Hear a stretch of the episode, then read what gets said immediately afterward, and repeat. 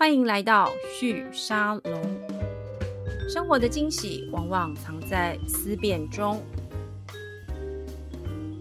欢迎大家来到旭沙龙，我是主持人玉宁。今天我们的节目邀请到的是呃我的好朋友 WeMo Scooter 的创办人吴新佩 Jeffrey 来到我们的节目上。那今天早上来，当然一方面是很久没跟他聊了，想要跟他更新一下，看看最近这个 WeMo Scooter 的这个市场的发展。Jeffrey 跟大家 say 个 hello。Hello，各位听众朋友们，大家好，于宁好，真的很久不见了。对，真的很久不见。听说你最近这个刚卸下这个共享经济平台协会的理事长的职务，这样子，经过两年的辛苦的 工作之后，那接下来有什么样的规划吗？各位跟我们聊一聊 WeMo 最近的一些有趣的一些新的发展。呃，WeMo 的话，最近比较有趣的发展的话，应该嗯是我们最近有这个开始公测我们的新的安全帽，嗯，安全帽内衬，因为大家都知道嘛，很这个臭，真的很 臭。你不要第一秒钟就 不是，我你知道，我们做节目要对那个听众诚心诚意、诚实一点，这是大家心照不宣 是是是的一个问题，不然你们也不会想要去解决这个问题。对啊，其实你说很臭这个事情，其实我在创业的第一秒钟我就知道这件事情是个麻烦麻烦的点。对，看到了这么一二年的时候，对不对？我我都不敢说我们有完整的解决方案，但是这个嗯肯定是我们会持续的在进步的一个东西。哦，那我们对至少在现在的话，我们觉得它有一个蛮要进的一个进步一个发展，对，对。因为你真的可能真的不会知道，我们花了好多年的时间在找解决这个问题。对。我我认识 Jeffrey 应该是我有点忘记在五六年前吧，然后我记得那时候我第一次听你们聊的时候，我就有问到那个安全帽为什么会这样子呢？因为我我是一个会骑机车的人，老实说，我心里最大的障碍就是打开车厢要把那个安全帽戴上去的那一刻。那你们家因为也是有放一个那个隔离的那个帽罩嘛，所以已经是相对来说，我觉得在很早的时候就一直试图想要去解决这个问题的其中一个供应者。但我刚刚在听你讲，你说解决了很多年，那大家都有，如果我在看新闻的话，大家都有看到，就是说 WeMo 最近呃提供了一个新的安全帽的更新，然后呢号称。这个有防臭的效果，但是你知道，在这么大的热天，大家应该都还蛮好奇的，就是它它真的有这个效果吗？可不可以跟我们聊一下，你们现在这个安全帽有什么样子的特色？对，其实这个安全帽的话，它是医疗等级的哈。我们、嗯我们选用的，其实应该是说，回到了安全帽为什么会臭？对，哦，那当然是比较偏这个布料类的的部位嘛，嗯那包含内衬，包含这个扣环的部分。对哦，那就是在这个地方，我们在思考说，那我们可以用什么样的新的材质，它是不会那么的臭。其实绝大部分的臭味不是从所谓的消费者的头皮屑 或者是什么汗臭啊什么来，那个当然会有，但其实没有那么的夸张。那绝大部分的时候还是因为下雨天的时候，那雨水会积在湿气会积在这个内衬里面的，对，对或者说在这个置物箱里面。对，那积久了的话，其实水本来就是会有那种所谓不晾干嗯，的话，它会有那个水的臭味的。对，其实就是里面有细菌，然后再加上那个湿气，那个细菌就在里面就是成长等等各方面，就开始会有一些味道跑出来。对，对，所以我们一开始的做法当然是所谓的更频繁的更换安全帽。其实这个我我绝对敢保证，我们是非常频繁的在做这个动作啦，。嗯嗯，那当然这个是不够的哦，嗯因为其实只要一下雨，然后闷个几个小时，那个味道就会开始对，而且你们主要现在营运区域都在城市嘛，然后台湾又是个多雨的地方，对对，所以我们就其实很多年前就开始试验非常非常多种不同的解决方案。嗯，你可以想象，解决方案有所谓的把味道给吸走的方案，对，哦，或者是说把那个湿气给吸走的，例如呃碳，对，对不对？加碳、黑碳什么对对对，我之类的，们之前嗯就有类似这种呃 solution 出来。哦，是，那我们后来才发现到说，其实再怎么吸都没有办法把那个全部的吸走，因为你要你你那个有这个容量限制嘛没，对不对？因为但是雨水湿气会一直不断地出来来的，对那你又不像是除湿机，你还可以把水倒掉，嗯哼，对，所以那个就可能没有办法去真正的帮助到。那后来我们发现说，这个所谓的医疗级等级的这个内衬的材料，对，那用了这个材料之后，它其实包含这个防水啊、抗菌啊什么的，它其实就让我们在我们的测试当中，因为其实我们就做很多很多不同的材质的测试，然后我们就把它摆在弄湿了之后，摆在这个一个一个箱子里边，然后去测验说它几天之后会发生什么事情。就好像你说摆一块吐司面包，看它多久之后什么时候会变黑黑的，对，对，所以我们就做了很久的这样的测试，然后用很多很多不同种的这个。材料，然后终于看到这个，哎，让我们蛮惊艳的了。是，那当然我们也不是只是想了这个内衬的这个解决方案，其实我们之前包含什么臭氧机啊，什么紫你是说在车厢弄个臭氧的对 对对对，然后这个紫外线这种杀菌、这种灯光的这种光触媒的这种东西，其实我们试了很多很多啦。那细节就不多说。那哪个最有用？这个我觉得可能我们的听众在其他的这个生活小常识里面也蛮好奇的。对，就你的实验。结果可能就是以我们现在这个 solution 是最最有效的，然后当然这个所谓的成本也好，或者营运上面来讲的话是最合理的啦。嗯所以我们无论如何这个问题不会是今天就是叫做解答哦，今天是一个。就是有一个进步，那我们会希望说未来会持续、持续不断的在用别的方案去让它更加的无臭、无污染、呃无菌啊，这样子。是，所以你你那时候一二年的时候，你刚因为你刚刚说你刚做这家公司的第一天，就知道这是会是个问题。但我你知道，因为我们很久没聊嘛，我第一次听你聊安全帽，我有一种你现在在安全帽制造跟研发上面是个专家的感觉。没有，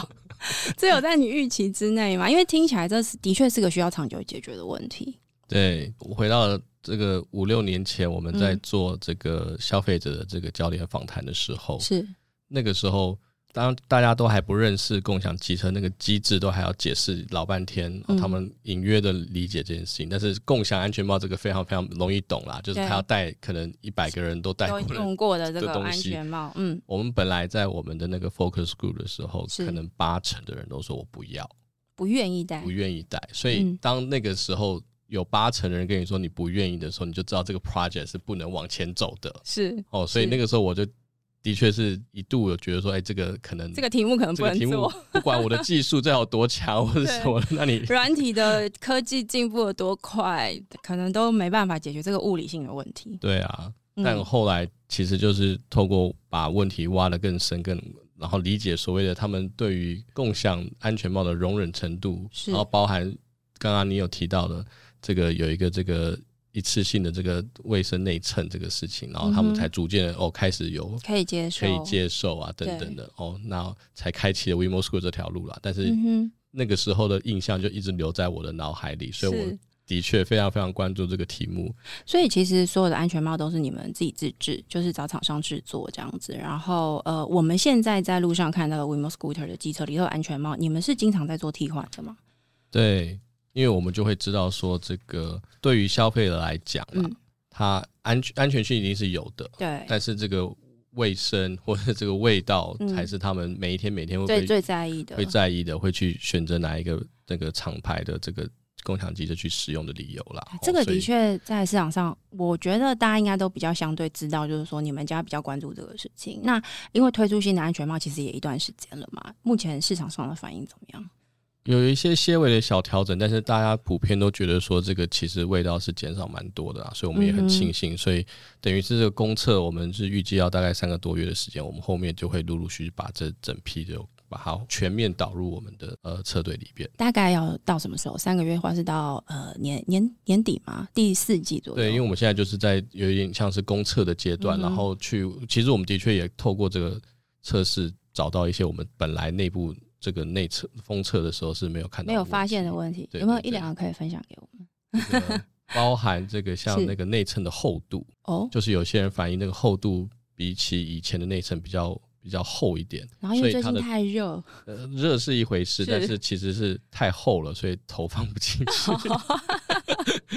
对，这个的确是没有想到的吧？对，因为我们可能 sample size 不够多，就没有办法去。那那那个厚度会影响那个消毒消臭的这个作用吗不会，所以我们就会请。常常做那个调整，对。OK OK，我觉得这蛮有趣的。这个我觉得我我很喜欢问这种东西，是因为我觉得这个就是创新的过程，也是我觉得说对创业者来说很辛苦啦。我我懂，就是那个过程，你就会觉得就是在解决一些你没有想过的问题。可是当他解决了之后，有一种长知识的感觉，也有一种就是跨过一个一个山头的那种感觉。我以为你在考验我是不是还对这种前线一线的事情还有没有在注意？是不是？其实也也，我果然是认识的人，知道我这个内心有这个小心机。不过这样听下来，其实你参与的蛮深的。是啦，因为自己关注的事情，当然还是要靠自己去 drive。嗯哼，那呃，我我会特别抓着问这个问题，是因为其实共享机车它的这个商业模式跟它的这个服务模式，过去这段时间来，我觉得有在使用的，觉得它很方便。像比如说，包含我自己，我我现在就是不买机车了，因为对我来说，其实买一台机车真的太昂贵了。然后，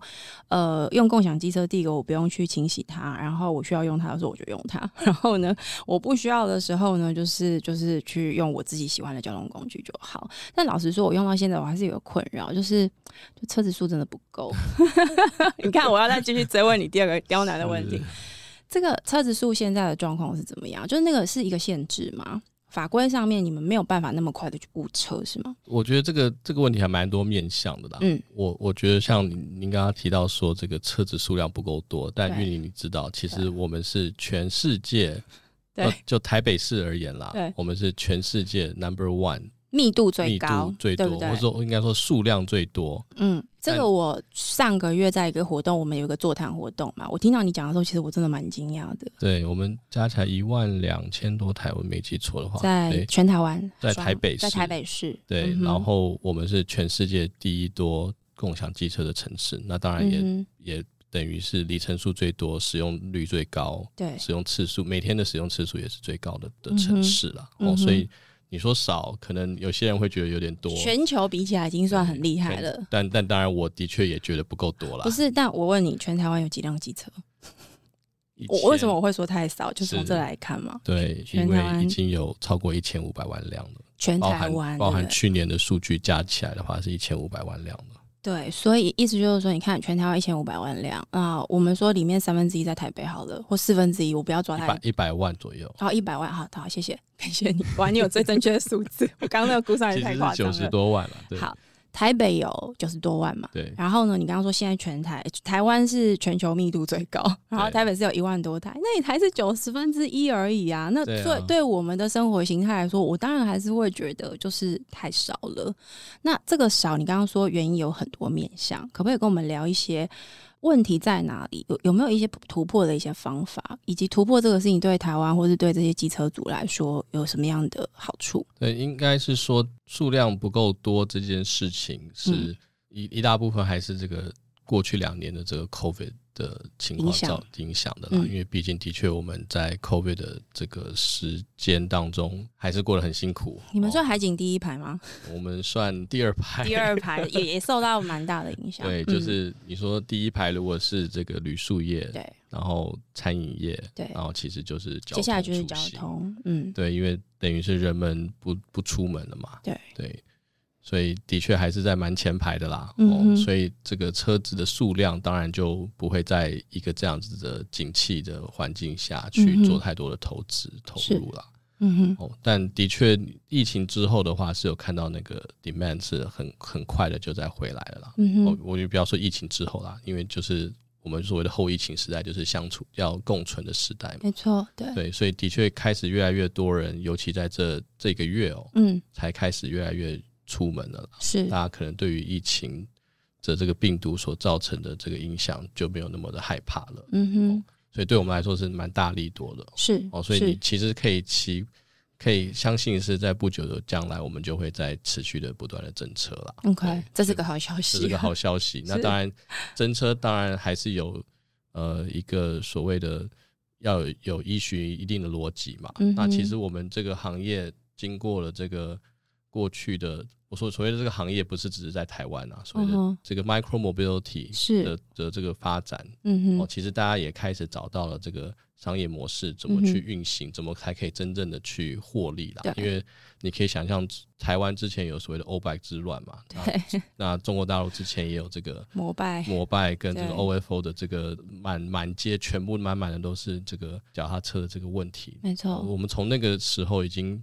大家已经正规化了，然后已经不管政策啊、制度啊，在全世界很多很多国家都或是城市都已经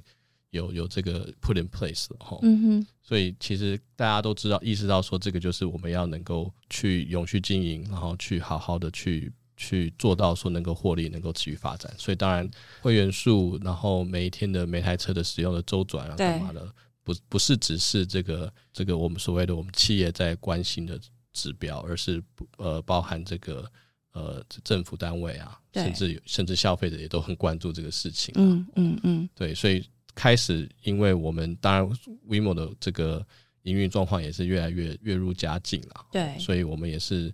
期盼说，在不久的将来，我们就可以开始不断的加车，或者加车是要在地方自治条例的规定之下，就是它是需要跟地方政府做沟通的。没错，没错。当然有，的确是有一个所谓的我们要申请，然后有讨论说，哎，我们要加多少台车啊？那当然也有所谓的我们要有一个评比的标准啊。哦，细节我就不特别讲了。但是 WeMo 当然都是乖宝宝啦，就是我们都都都是算是这个。有依照政府的规定要求的，所以其实对于加车这件事情，他们就会可以可以做一个讨论这样子。可是你加车的速度还是偏慢啊，就是说，如果我们用市场需求来看，我我我是一个比较相信市场机制的人。那以我自己作为一个使用者，我还是总觉得，就是因为我有很高的比例，就是打开 App 找车，然后找不到，然后就只好再去叫别的车，或者是叫 Uber 啊，或者叫其他的。但是这件事情其实会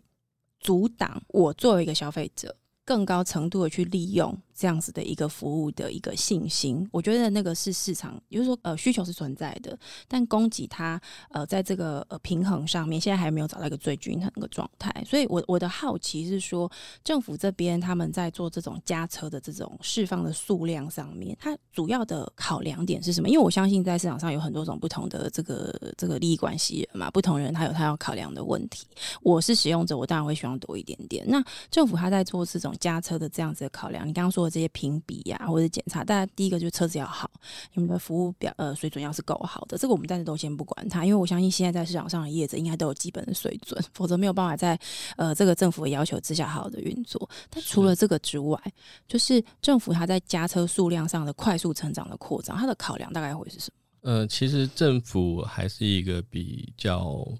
这个保守的心态啦，或者说一个比较比较监督的心态在看待这件事情，对，所以。所谓的评比，就是你如果没有做到政府的一些这个在营运维护上面的要求，嗯，那除了罚金之外，它就是限制你可以去增加车辆对，所以说其实近期现在没有车子数量的增加，其实还是会老是跟口碑有关，而不是说不是规规管的问题，不是规管的问题啦。但的确，政府也没有特别的明确定义说，那我们。每可以可以放多少，对不对？就应该说，它有每一季现在有定一个所谓的每一季可以增加四百台车的这样子的一个规范。我现在讲的是台北市了，OK，台北市为例是，但你就变成说，那我如果要加一千台车的话，就没办法加两千台车。所谓的没办法是说，我们当然未来怎么再去沟通、再去协调、再去改变这个现在有的一个。指导方针嘛，对不对？那其实那个就别的比较偏未来式的讨论了。嗯哼，但的确比较明文规定的都还是说，那比如来说，你这个车子停在同一个这个街廊，这个同一个所谓的这个机车停车弯，对，哦，一次不能超过三台。那你是说，我现在走在路上看到一整排的停车位，公共的机车停车格，对，不可以有共享机车超过几台？对的，这个比例限制，没错。那这个就变成说，有一点呃，让业者的话就要花很多心思去做好管理了。因为我我也理解这个就是市市府的一些考虑嘛，因为的确会民众会觉得。这个哦，好像是侵犯到他的停车权利。如果他也是机车主，自由停机车主的话，对，嗯，所以他就会，他当然他唯一能够识别的是共享机车，共享机车很容易开刀嘛，因为，嗯，你如果一般的机车停在那边，就算他停三天，对，它是一台车，对，那当然如果有五台车都停在那边停好多天，其实。你也不会视觉上面，你不会把它视为一体，它就是反正是别人的车子。嗯哼，那你如果看到这个不管 WeMo 或是其他的这个厂牌的车子，其实你就会就很容易觉得说感受到说它永远都在那里。对，哦，那这样子的话，其实就的确会造成有一些可能李明啊，或是居民，他就会觉得说这个这个在侵犯他的权利。嗯所以就所以市府就依照这个比较偏监管的这个态度去。跟我们业者讲说，那好，那你就是你不能有这个三台的限制。如果我抓到的话，那你请你要移车。OK，所以其实你们在营运上面是有一个部门专门在巡，就变说，必须要有这样子。对，那也许你们在机制上面、软体界面上是可以看得出来哪些点它可能有机车辆数比较多，那可能营运的人就要去去把车子移走。没错，其实我们都嗯知道在哪里啦，包含在学校附近，包含在有些地方是所谓的餐厅，比较偏向吃饭喝酒，嗯或是会聚，就是会喝酒聚餐的地方，那很多人就会利用共享机车。因为。它是单向式的利用，对对不对？但是嗯。隔天早上就会累积嘛，没错，对，对所以我们其实都还蛮清楚知道说在什么地方要去做一致的动作，嗯甚至也嗯不是只是单纯我我们透过所谓的调度的方式去一致，嗯哼，而是透过让消费者去帮助我们移动的哦方式啊对，因为那个做法也可以很多种啊。那对我们透过不同的任务啊，或者是说这个费率的调整，我有收过这种，哦就是跟我说，哎、那附近有车，如果你要用，反正现在就是有一个折扣，这对对样子，对对对，所以我们还是可以微调控这件事情啊。但的确说实在话，都是民众在骑的，是是有骑到那边就其实是有需求的意思啊。但的确，政府就是还是用一个监管的方式在看待这件事情的话，其实的确还是造成这个我们业者会有多余的一些等于是压力这个在。压力或是营运的嗯成本在啦。不过这我觉得问题有点鸡生蛋，蛋生鸡，就是说他现在所要去保护的资源是停车格，要确保大家都有车可以停嘛。那我我觉得他在心思上面，大概这就是我觉得从政府的官员的角度，我们站在他的立场想，我觉得这事情其实也不是说不合理，因为他不能够让一般民众没办法停车。然后呃，只有业者可以停，但问题是回到我刚刚问你的，就全台湾有一千四呃一千五百多台机车，台北有这个九十万台左右，对，然后呢，呃，现在的共享机车辆数是一万多台，但如果今天共享机车，它的确就是让大家可以不要用自己的车。照道理来说，我们也许不需要九十万台车，那也许停车格的这个空间就释放出来了。所以我就说这个事情有点鸡生蛋，蛋生鸡，是一个市场演化的一个过程。那我我我不太确定，就是说，因为我印象中上次我们活动的时候，你有稍微提到这个数量上的分析，请你在节目上再跟我们的听众朋友分享一次，就是共享机车它的使用率。跟一般私呃私人的这个机车的使用率，它在这个你们的调查里面，它大概落差多少？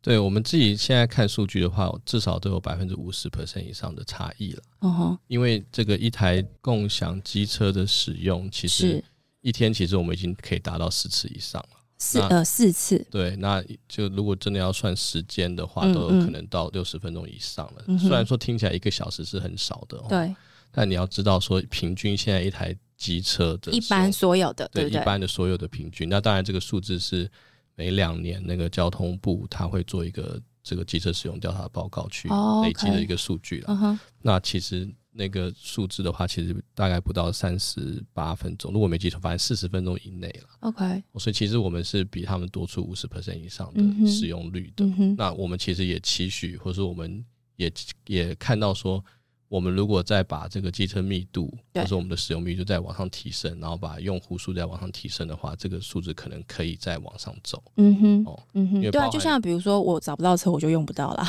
对不对？如果我找得到车，我可能使用率又再更高了一点。没错，没错。其实包含 U Bike 的使用率都还比我们更高一些些哦。所以我们其实都一直把 U Bike 当做这个我们的 Benchmark，benchmark，对对嗯然后所以其实我们还是有蛮大的成长的空间可以去做到了。对，那刚刚回到了这个提到说这整件事情为什么要做？我觉得说我们这个效益其实是非常非常庞大的，因为刚刚讲到说这个停车空间就是鸡生蛋蛋生鸡的过程，我觉得说监督我们是没有问题的事情，因为我们嗯也不希望说造成这个市民的困扰啊等等的。对，但的确也是得把这个 bigger picture 给给一直不断的放在脑海里面去思考了。对哦，对如果我们现在都有二零三零或二零五零年的一些近零碳排放的政策嗯。在释出，然后嗯的确这个。呃，我我那时候看到，好像台全台湾有两百多万吨的二氧化碳的这个对。界面的需求，就是，碳排放界面的需求。嗯。其实这个我做一个很简单的估算，我如果我们这个共享机车的服务，就是还不要包含汽车哦，是，可以做到这个可能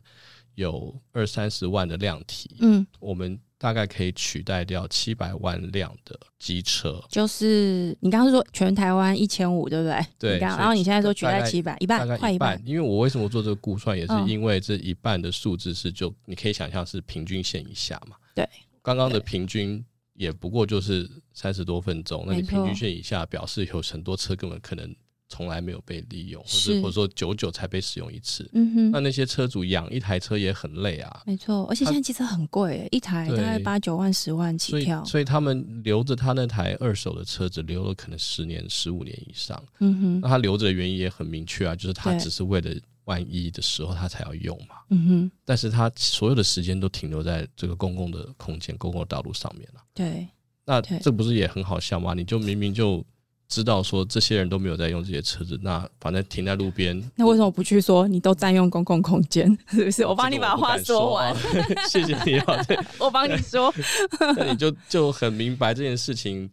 其实我们也希望说，那这些我们提供一个另外的一个选择嘛。那这些人真的可以把机车就淘汰掉了。那当然，我们的密度要持续往上走。可是，哎，那我问你哦，你你这样听下来，其实我我马上就想到，就是你会影响到的利益。大概就是现在的机车公司 生产机车的业者，我我反而没有这么觉得。怎么说？因为现在每一年这个机车的销量大概七十万到一百万辆左右，一百万辆是那种哇，那个补贴那个时候油油电车大战那种补贴非常的强劲的时候，所以可以做到一百万辆。但是其实以往大概六七十万辆就非常厉害了。那你想象一千五百万辆摩托车，如果你要汰换一轮？七十万辆的，对 对，要十五到二十年以上，哎，对，那你哎，等意思就是说，现在你刚刚讲这个一千五百万辆机车，在事实上，它的确有蛮高比例是蛮旧的车，所以所以这些也不是机车行的消费者啊，就机车公司的消费者啊，所以我根本不会打到那些人，因为我本来就是标榜那些骑乘比较少的人，哦，请你来使用来使用使用 WeMo，你透过。不要有拥有权，只有使用权的方式，你还是 enjoy 可以骑一台机车，然后是更先进、更绿能、环保的交通工具。对，那无论是这个对政府、市民或者是厂商什么的都好啊。嗯哼，那我也当然，你说会不会威胁到机车公司的生意？可能一点点，但是说实在话，我们一定，我相信我们是可以在这个产业去找到一个平衡。有有机会变策略伙伴关系嘛？因为你刚刚有讲这个近零碳排，然后现在。呃，蔡英文政府他的目标也是希望，就是二零二五、二零三零逐步的，包不管是什么车，都要逐步汰换成是电车。对，那在这样的方向之下，我相信对很多在制造机车的公司来说，他们也在改变他们的产品的定位。威某现在所有车都是电车嘛，所以在这一端，而且你们家并不生产自己的机车，跟你们的同业不太一样，所以在这一端，你们怎么跟这个原本在做机车的这些呃业者企业合作？对，其实回到了这一端的话，会比较以这个我们公司也蛮引以为豪的，就是我们其实是科技加数据的的一个核心数位数位的原生的公司啦。是，那的确因为掌握了这样子的一个呃思考商业模式的这个思考脉络，那以往可能比较传统一点的这个企业就需要有这样子思维，才能够去应应。现在消费者想要的一些服务或者是这个产品了，对，所以造就了我们有这个契机。现在包含我们自己也是跟光阳机车在做合作嘛，对，所以的确我们透过我们的数据力，可以展现在非常非常多的领域当中。举一些例子，最简单的当然就是这个在电池的使用上面，因为其实锂电池的这个技术虽然说也蛮久了，但是它毕竟还是有这个比较高风险的部分存在啦。这个。包含这个前几天可能大家都看到那个林志颖的车祸，就是那个 Tesla 直接撞上分隔岛，对，然后就就起火起火嘛，对，所以其实锂电池因为电解液的部分会会还是会起火燃烧，所以如何做好电池的控管，嗯，是非常非常非常重要的。对，所以我们透过以往他们可能卖一台车子，这台车子就给了消费者，就跟他无关，就跟他无关了。他收数据都收集不到的，嗯哼，哦，那现在跟我们合作，我七千多台车子的这个数据，对，这个二十四小时一天，那个一年三百六十五天的数据都有，对，那我们可以抓到，就是他们可能以往永远不会看到的一些问题，但是你知道，大家就是怕就是那个万一嘛。其实你刚刚有提到，你们公司是一个以数据管理跟车队管理为核心的这样子的一个能力的公司，然后也是跟不同的机车厂去合作。那我们知道，现在电车在管理上面，包含在技术上面，像电池，还有就是车子的这个寿命的管理、安全性的管理，甚至更积极的去把这个车子当成是一个收集数据的一个 hub，各种可能都在都在发生。可不可以跟我们聊一下，就是说，呃，这种类型的机车、共享机车，你们做个掌握数据的这样的一个服务商，你们看到哪些可能是，例如在促成或者是让机车、电车 发展的更好？的一种可能的这个这个数据或者是经验，的确，这个电车的发展其实也算寿命蛮短了。如果相较于燃油车的话，没错，是一个很新的一个一个产品。对，所以其实很多的稳定性其实都还没有到达一个成熟的阶段了。包含刚刚聊到了这个电池会起火燃烧的这个部分等等的，没错。所以也更加有这个需求，需要去把这个透过数据的方式，或是透过这个。管理监控的方式，去让这个可能的风险降到最低了。对，所以其实 WeMo 在做的事情，嗯，哦，那我们也其实也开始在发展这个这个 business，就是把这样子的一个 know how 分享给其他人，哦，就是把这个我们现在有的软体，就是我们的这个运营管理的这个 know how，对，透过这个当然是有一个控制盒去跟这个。呃，车子本身去做这个联动，嗯所以收集这些资料出来，你才可以在随时随地的什么样子的情况下，机车遇到了不管是安全或不安全的情况下，对，哦，那我们把这些这些都都收集起来，那才透过后面的分析，然后再去做及时的这个呃调整啊，哦，那。这一整套的这个服务的话，就是我们也相信说，这个不管说未来的这个，就是说我们可以帮助这个整个业界的发展，可以做得更稳健啊，就是让这个大家会觉得说电动车的这个风险其实很高，那其实我们是可以把这个风险可以降低的更多的啦。嗯，而且持续在使用呃呃收集各种不同使用者的数据。对，没错，其实数据的应用真的非常的广泛啊。对，那安全是一个我我们自己觉得非常非常重要要去维护的一个部分。嗯，那当然有很多的其他的面向，包含就是提供消费者更好的服务，对哦，更差异化、个人化的服务。嗯哼，那也有另外一个面向，就是比较偏智慧城市跟发展、发展跟治理上面的，我们都非常希望说。诶，可以透过共享机车，透过我们公司有这个数据力跟科技力的这个部分去去发展。不过，这个我觉得也回到今天节目，我们刚刚其实花蛮多时间在聊，就是车子不够的问题。因为因为你知道我是个消费者，我就只在意这件事情。对，因为刚刚有提到呃，机身单诞生机，机身单诞生机的关键其实就是说，那我怎么知道现在的停车格到底够不够用？然后呢，需要的人是不是能够得到应有的服务？然后呢，被车子如果有些车子它现在应该要被移动，它是否能够移动？你刚才有提到的，其实像呃，对你们这样的软体跟数据公司来说，你们要去知道车子在哪里，它有没有被被使用，其实是非常清楚的，在系统上就可以做到蛮多的 monitor。那这些数据它收集之后得到的很多的这种呃，整个城市里面的这个交通需求的变化等等的，有没有可能把这些数据变成一个是你们跟公部门共享？然后一起去探讨这个都市未来，比如说在机车的服务，在停车格的提供、停车格的划分上面的更多的这种政策上面的反馈，也就是说，有没有机会让它不要变成是一种相对下的监管关系，而是一种呃互相跟共同讨论的，让一个产业在一个城市里面发展，而且它更有机会的是说，它的确也促成让这个这个城市的本身的这个交通服务是。有有进步的，那我我先在你回答之前，我先稍微再多描述一下为什么我想要问这样的一个问题，是因为呃前面你有提到，就是说共享机车在全球，台湾的台北是是占第一的，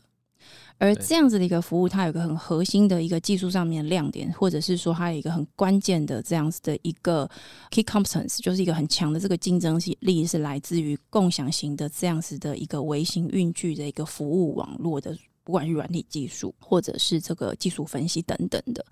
这样子的 know how，如果今天我们在台湾，因为台湾有这么特殊的一种高的机车的这个使用需求，而实验出来一个在地性的优势，一个技术，我们如果要把它输出出去，出口到其他的城市，这是台湾既有的优势。但是我们能不能把它变成优势，其实关键是在于说，它在台北或者在台湾能不能够好好的这个运用。我相信在台湾会遇到的问题，在其他城市也是。你你们这样子的叶子，到如果要到其他的城市去运作，一定也是要跟很多不同的政府要很多的你沟学跟讨论。所以有没有可能在台湾先发展出一种合作关系？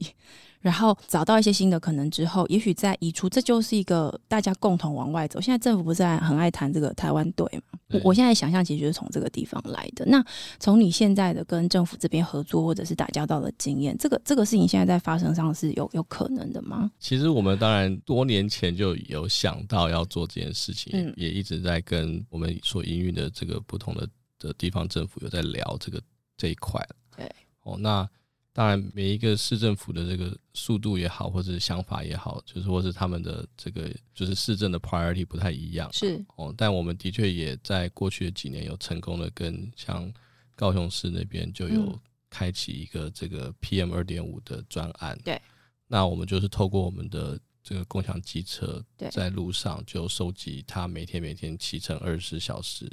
所收集到的不同地区的 PM 二点五的这个数值啦，哦，所以就可以拼凑出一个一整个城市的 PM 二点五的的地图。嗯哼，所以我像像这样的事情，的确开始有有市政府，因为的确共享机车存在也蛮多年的啦，他们也的确开始了解说，哎，我们有蛮多的合作的可能性，是不只是在交通的数据的。部分虽然说交通数据部分本来就就已经有很多可以合作的内容了，是是，我包含我我还是回到说，其实像机车的安全性，用这个机车的角度去看待说台湾的道路到底够不够安全。你说又颠簸，对不对？因为机车会晃动，类似啦。因为其实以往你在看这个道路的这个平整度，对这件事情的时候，你都只是用汽车的角视角，就是那些所有的测试也都是用汽汽车的视角，甚至它都是一个全世界有的一个 standard，就是有一个有一个 protocol 去去把一台车就是呃上面要装什么的什么样的装备，然后它去侦测说这个道路到底算。平整不平整？哦，它其实有一个也很严谨的规范，但都都是汽车的角度。对。那我自己在看这件事情，我觉得说那个道路平整度只是对这个呃汽车的驾驶者来讲，它是一个 comfort level，就是它的舒适度的一个展现。对。哦，但是对于这个。机车的骑士来讲，它是一个生死 （life or death） 的一件事。没错，它是人包铁，对，铁包人。对，所以我其实会觉得说，反而我们这边有很多的数据，其实是可以透过更崭新的想法，或是收集，对，然后去探讨说这个机车骑士的安全如何再去加强。对对。哦，那的确也是我们希望说，不管是像这样子的一个实验，或是 PM 二点五也好，或是更多包含，如果我们这个做这个呃行车记录器在每一台车上，其实我们可以拍街景，我们说不定有一天可以及时去找到走失小孩，嗯哼，或者是可能有一些这个犯罪的现场，我们可能会拍到一些蛛丝马迹等等的。对，我觉得那都是我们我们现在常常会在路上看到那个，就是有没有什么肇事的录影带，或者是监视的那个呃画面的这个寻求这样子。对，其实我们都是希望说。我们可以做到这样子的一个，等于是数据的提供者啦。对，哦，所以才能够拼凑出这个刚刚讲到的这个智慧城市的愿景。那的确，我们也希望说台北或者台湾能够跟我们一起去做这样子的 pilot testing。那我们当然才把这个整包输出到海外去。可是这件事情在运作上面、实物上面，我相信它有一定的困难，因为你刚刚提到的这种都是地方政府。那地方政府其实第一个。呃，以台湾的这种政治环境，它的这个选举的周期，其实每次换一次的这个政府或不同地域本身，如果是不同党派、不同的这个治理思维的，可能又没有办法那么快的这个整合。但是，一样还是回到市场机制来看这个事情。如果这些数据的分析是有价值的，你你认为有什么样子的可能性？因为之前你也在这个我们刚刚讲的这个数位平台经济协会担任理事长两年的时间，那当然呃，最近因为换届卸任了嘛。但这样子的协会的工协会。的这种平台，或者是其他的业者之间共同的合作，去创造更多的这种公公部门与私部门之间的这样的沟通，你觉得是有可能的吗？或是对业者的从业者的观点或角度来看，你觉得这个事情是嗯值得去去推动吗？否则我我觉得这样子的你说的数据的应用跟分享，好像困难度还是蛮高的。我会换换一个方式来讲这件事情，就是我觉得业者也好，或是协会也好，我们一直都不断的在透过这个不同的管道，或是说不同的场合去跟呃公部门去做交流了。对，我们的强项是什么？我们的强项的确就还是经营企业，对哦，去吸收最新的知识或者技术科技，对，然后去提供给消费者，对。那我们既然已经站在这样子的一个这个 forefront，就是科技的 forefront，那我们当然也非常乐意的去随时的去把我们所所知的贡献给我们的这个公部门啦。嗯哼，那的确，这个我们也希望能够呼吁这个公部门们可以。多花一点时间去了解数位经济可以带来的这个发展跟价值，而不是只是单。当然，我的确，它也是因为它是一个不熟悉的，或者它是一个新的东西，它当然带来一定的冲击，一定一定的这些所谓的困扰吧。就是我们当然，但我们其实非常的乐意去一起去面对这些问题，嗯，一起去把问题解决，然后把这个价值释放给我们。居住在这个宝岛上面的所有的人啊，嗯哼，嗯哼。上一次我们呃在呃就去沙龙的实体活动，我们那时候第一次举办实体活动嘛，然后呃您这边还有跟呃同样是共享机车的叶子 Iron 这个 GoShare 他们一起，就你们三家一起来谈这件事情的时候，我记得当时我们有讨论到一个可能性，就是因为当时是找林家龙来，那他用他当时在交通部的经验是有提到，就是那个交通科技产业汇报的这个办公室，那毕竟那是在公部门，而且他是从中央的角度度来看，但如果今天回到业者，你刚刚有提到，就是说你们是很愿意分享的。但是如果单一一家业者，毕竟你们的主轴、你们的主业是经营企业，不是要去处理政策的面向，你觉得有可能透过什么样子的单位或组织？呃，类比刚呃，我刚刚提到的那种呃汇汇报办公室，那回到业者本身可能会是一种供应链相关的业者，例如像共享机车业者，呃，电动机车的生产者，或是其他的共享的这样子的一种平台的服务业者，大家聚在一起，然后透过一些数据的分析的共享，或者是提出你刚刚提到这些 idea，像你刚刚提到那个路平，就是呃道路颠簸这件事情，对机车机车的使用者并不是那么的友善，那它又是相对。比较危险的一种使用者的，以这个例子来看的话，去共享这样的数据，共享这些 insight，然后把它摊开来，也许不一定是对着这个政府单位说，也许是对着研究者说，或者是其他的我们说铺路的业者，好了，各种的创新者去共享这些 insight 跟想法，有没有可能更容易去促成这样子的一种城市的治理，或者是想法，或者是各种优化方法的这种共居跟实现呢？对，所以其实回到了。政府如果可以有一个具有高度的一个单位，嗯哼，哦，然后不是只是单纯的在看监管这件事情，而是说城市还是回到发展这个角度，对，嗯然后真的把一个所谓的二零三零年或是二零五零年台湾城市应该要长什么样子，是。去好好的勾勒出来，嗯哼，而不是我们现在在二零二零多年现在，然后我们还是做一些很 incremental change 吧，是。对，就是我们就是。一点点的优化，一点点的优化，但是我们其实真的三十年或者五十年的时间，我们应该有一些 transformational 的，真的真的是颠覆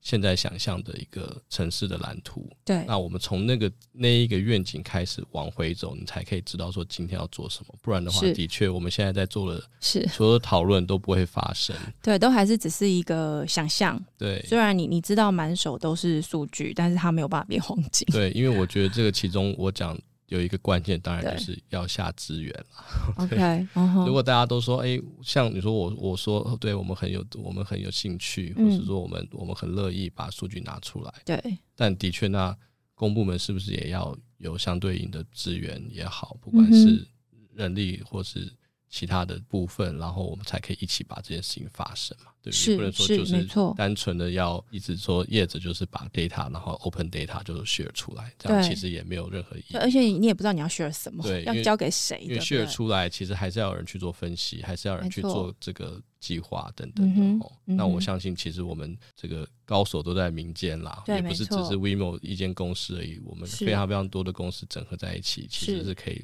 帮助这个城市去迈向更好的。而且因为其实刚好共享型的这种平台经济业者自己本身已经有个协会在这个地方了，所以如果刚刚提到不管是民间的研究者或是其他的业者，其实如果有兴趣做这样的合作，其实透过协会可能就是一个。呃，可能的方式，您现在应该也还是在协会里面担任角色，只是从理事长的这个主要的领导的角色卸任。是 OK，对我还是会担任常务理事的的部分。OK，好，所以今天的节目我们花蛮多的时间来很细细的聊，因为一方面我跟 j e f f y 也很长时间没有见面，然后我看到他们那个安全帽的新闻的时候就觉得很好奇，再加上上次我们的实体活动，我听他在讲这个呃一千五百万辆的机车。你代换掉七百辆就好了。第一个，你看想想看，我们的城市空间会多多少出来？我自己是一个在使用的这个道路使用上面很容易，就是比如走骑楼，我就是一直在避机车。避这些这些空间，然后再有就是我自己也会骑机车，但找不到这个共享机车可以使用。但是如果市场有一个需求存在，供给方也有一些方法，那创新的方式，我们不用 always 去担心它是破坏式的创新，但是我们也不用因为担心它是破坏式的创新，就让它都没有办法去往前走，只能这样一步一步的慢慢来。那我相信，让更多的业者跟不同的类型的多元的这些不同的人或社群，呃，或族群，可以就是聚合在一起。那公部门在这个过程里面，当然我们今年是选举年嘛，我们也期待就是说，地方政府的这些候选人们，也许也可以回头来关注一下关于这个智慧城市治理的各种可能性。我相信大家的关注会是让这个台湾的产业，特别是台湾一个非常非常有优势的机车。服务的产业，呃，走出台湾市场的其中的一个重要的一个机会。那今天谢谢 Jeffrey 来到我们的节目里面，谢谢玉妮，谢谢大家，谢谢大家。那如果你喜欢我们的节目的话，欢迎你在我们的这个呃节目下方给我们的五星评价，并且留言，也欢迎在呃各大平台跟 Instagram 上面按下追踪。那么下一集更新的时候，我们就会自动通知你喽。谢谢，拜拜。